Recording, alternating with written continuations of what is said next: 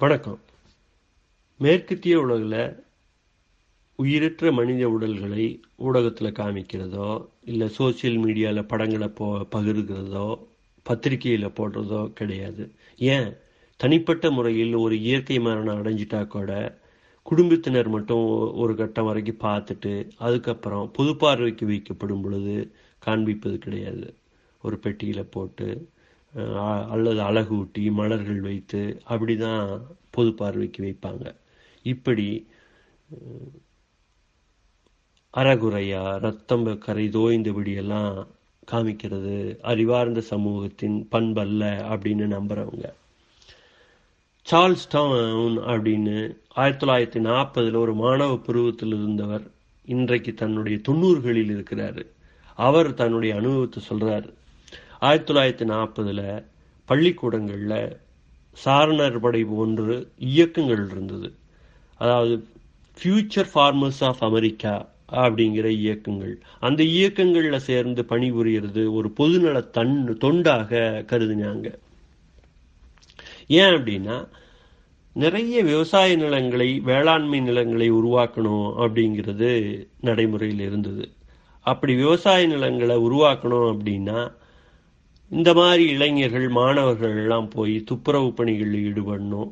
குறிப்பா அங்கு விவசாயத்துக்கு தடங்களாக இருக்கிற பறவைகள் விலங்குகளை அப்புறப்படுத்துறது அல்லது கொல்றது அப்படிங்கிறது ஒரு பொது தொண்டாக கருதப்பட்டது. இப்படித்தான் சார்ல்ஸ் டவுனும் தன்னுடைய இளம் பருவத்தில் துப்பாக்கியை எடுத்துட்டு போயிட்டு கழுகுகள் ஆந்தைகள் ரக்கூன் அப்படின்னு சொல்ற அந்த பெருச்சாளி போன்ற மிருகங்கள் இது எல்லாம் வேட்டையாடுறது. அந்த சக மாணவர்கள் சக இளைஞர்கள்கிட்ட எவ்வளவு வேட்டையாடினோங்கிறத சொல்லி அதுக்கு தகுந்த அங்கீகாரமும் பாராட்டும் பெற- பெறுவதெல்லாம் வாடிக்கையாக இருந்துச்சு.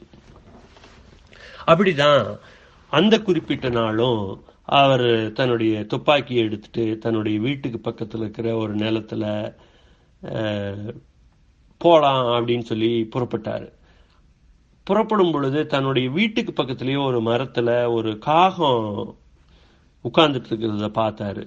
இது என்ன இது? நம்ம வீட்டுக்கு பக்கத்துலயே இருக்கு அப்படின்னு சொல்லிட்டு தன்னுடைய துப்பாக்கியில குறி வச்சு சுட்டதுல அது அப்படியே கீழே விழுந்துருச்சு. அவரும் சரின்னு சொல்லிட்டு இவரு அதை கண்டுக்கல. அதை அப்படியே விட்டுட்டு சரி போகலாம் அப்படின்னு சொல்லிட்டு கொஞ்ச நேரம் போனாரு. ஒரே ஒரு காகம் எங்கிருந்தோ வந்தது. பார்த்துட்டு அதை ஒரு ரெண்டு மூணு சுற்றி சுற்றி பார்த்துட்டு தன்னுடைய இனத்தவன் ஒருத்தன் வீழ்ந்து கிடக்கிறான் அப்படிங்கிறத அதுக்கு பொறுக்க முடியல. அது அடி வயிற்றுலேருந்து கா கா அப்படின்னு சொல்லி கரையுது. அது கரையுதுன்னு நம்ம இந்த நேரத்தில் சொல்ல முடியாது. கத்துது அப்படின்னு தான் சொல்ல முடியும். இயல்பாக க- குரல் எழுப்புறது வேணால் நம்ம கரையுது அப்படின்னு சொல்லலாம். அது அப்படி கத்துச்சு அடி வயிற்றுலேருந்து. இவர் கொஞ்ச நேரம் ஆடி போயிட்டார். அப்படி ஒரு குரலை நான் கேள்விப்பட்டதே இல்லை நான் அது காதார கேட்டதே இல்லை அப்படிங்கிறாரு. அப்படின்னு சொல்லிட்டு இவர் வீட்டுக்கு வந்து என்னடா இது அப்படின்னு சொல்லிட்டு வீட்டுக்குள்ள போயிட்டு தண்ணி குடிச்சிட்டு அப்படி கொஞ்ச நேரம் இருக்காரு. அந்த குரலை சத்தத்தை கேட்டு இன்னும் ரெண்டு காக்கா வருது. அந்த ரெண்டு காக்காவும் வந்துட்டு பார்த்துட்டு அதுவும் வெறி பிடிச்ச மாதிரி கத்துது. இப்படியே க- க- வர்றவங்கெல்லாம் கத்த கத்த கத்த கத்த ஒரு நூறு நூத்தி ஐம்பது காகங்கள் ஒன்று கூடிருச்சு. ஒன்று கூடி எல்லாம் அந்த மரத்து மேல இருந்துட்டு அப்படி ஒரு வெறி பிடிச்ச மாதிரி குரல் எழுப்புதான். ஏதோ ஒரு அநீதி எங்க இனத்துக்கு நடந்துருச்சுங்கிற மாதிரியே இருந்தது அப்படிங்கிறாரு. அப்படின்னு சொல்லிட்டு இவர் வந்து வெளியில பாக்குறாரு அது கத்துறது நிக்கவே இல்லை. பயங்கரமா அலறுதான். அப்புறம் இவர் வெளியில போறது கூட எனக்கு போக கூட நான் எனக்கு ஒரு அச்சம் வந்துருச்சு. அந்த அளவுக்கு இதனுடைய குரல் ஓங்கி இருந்தது அப்படிங்கிறாரு. அப்படின்னு சொல்லிட்டு இவர் சரி மறுபடியும் உள்ள போலான்னு போகும்போது ஒரு கட்டத்துல அத்தனையும் ஒன்று சொன்ன மாதிரி தலையை கீழே போட்டு அமைதிய சலனம் இல்லாம இருந்துச்சான் அதை பார்த்தோன்னே இவருக்கு மறுபடியும் ப- அச்சம்ங்கிறது வந்து பன்மடங்கு கூடிருச்சு அப்படிங்கிறாரு. ஏன்னா அப்படி ஒரு அமைதி. வந்த காகங்கள் நூறு நூத்தி ஐம்பது காகங்கள் நகரவே இல்லை. அது அப்படியே தன்னுடைய துயரத்தையும் வருத்தத்தையும் அப்படியே பகிர்ந்துக்கிற மாதிரி அமைதியா இருக்கு. எந்த சத்தமும் இல்லை. இவருக்கு பயந்துருச்சு வீட்டுக்குள்ளேயே இருந்து அப்படியே அடைஞ்சு கிடந்துட்டாரு. வீட்டார்கிட்ட சொன்னா அவங்க அதை ஒரு இன்னும் பெருசா எடுத்துக்கல. அப்புறம் இவர் அப்படியே இருந்தவர் காலையில சரி இன்னைக்கு போவோம் அப்படின்னு சொல்லி வெளியில் வந்தது தான் தாமரம். அது பெருங்குரல் எடுத்து மறுபடியும் கத்துச்சு. இவர் பார்த்தாரு இது விடிய விடிய இது அந்த இடத்த விட்டே போகலை. பொதுவாக செத்த ஒரு பறவையாகட்டும் விலங்கினத்தையாகவும் போட்டு வச்சா மற்றதுக்கு வராது. நம்ம சோளக்கொள்ளை பொம்மை மாதிரி அதில் ஒரு வேலி மேலே வச்சு விட்டுட்டா வேற எதுவுமே காட்டு பக்கம் வராது அப்படிங்கிறது தான் நம்பிக்கை இவருக்கு இருந்துட்டு இருந்திருக்கு. வழக்கத்திலையும் இருந்துட்டு இருந்திருக்கு. ஆனா காகங்கள் மட்டும் அப்படி கிடையாது அப்படிங்கறத முதன் முறையாக அவரு கண்டு உணர்றாரு. அப்புறம் இது பெருங்குரல் எடுத்து கத்தவும் இவர் பயந்து போய் என்னதான் பண்றது அப்படின்னு சொல்லிட்டு ஒரு குழி தோண்டி அதை புதைச்சி புதைச்சு மண்ணை போட்டு மூடுறாரு. மண்ணை போட்டு மூடின உடனே அந்த காகங்கள் ஒரு சுத்தி சுத்திட்டு ஒவ்வொன்றா கிளம்பி போகுது.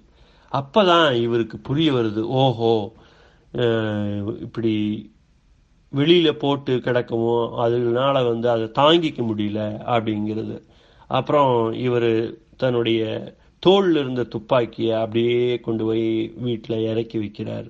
இறக்கி வச்சது தான் அன்னையிலிருந்து நான் துப்பாக்கியை தொட்டதே இல்லை அப்படிங்கிறாரு சார்ல்ஸ் டவுன். அவர் அதற்கு பின்னாடி இந்த நிகழ்ச்சியினுடைய வெளிப்பாடா அல்லது இதனுடைய தாக்கத்தின் காரணமாக இயற்கை ஆர்வலராக மாறுறாரு. இயற்கை ஆர்வலராக மாறி ஒரு பத்திரிகையாளராக ஊடகவியலாளராக எழுத்தாளராக அஹ், செயற்பாட்டாளராக தன்னுடைய வாழ்க்கையை வாழ்ந்து இன்றைக்கு தொண்ணூறுகளில் இருக்கார். அந்த தொண்ணூறுகளில் இருந்தாலும் அந்த ஒற்றை காகம் வீழ்ந்தது நிமித்தம் என்னுடைய வாழ்க்கையே வந்து அப்படியே தா புரட்டி போட்டுருச்சு அப்படின்னு சொல்லி சொல்கிறாரு காகங்களுக்கு அந்த பண்பு இருக்குது நமக்கு சைனிங் ஆஃப் பழமை பேசி.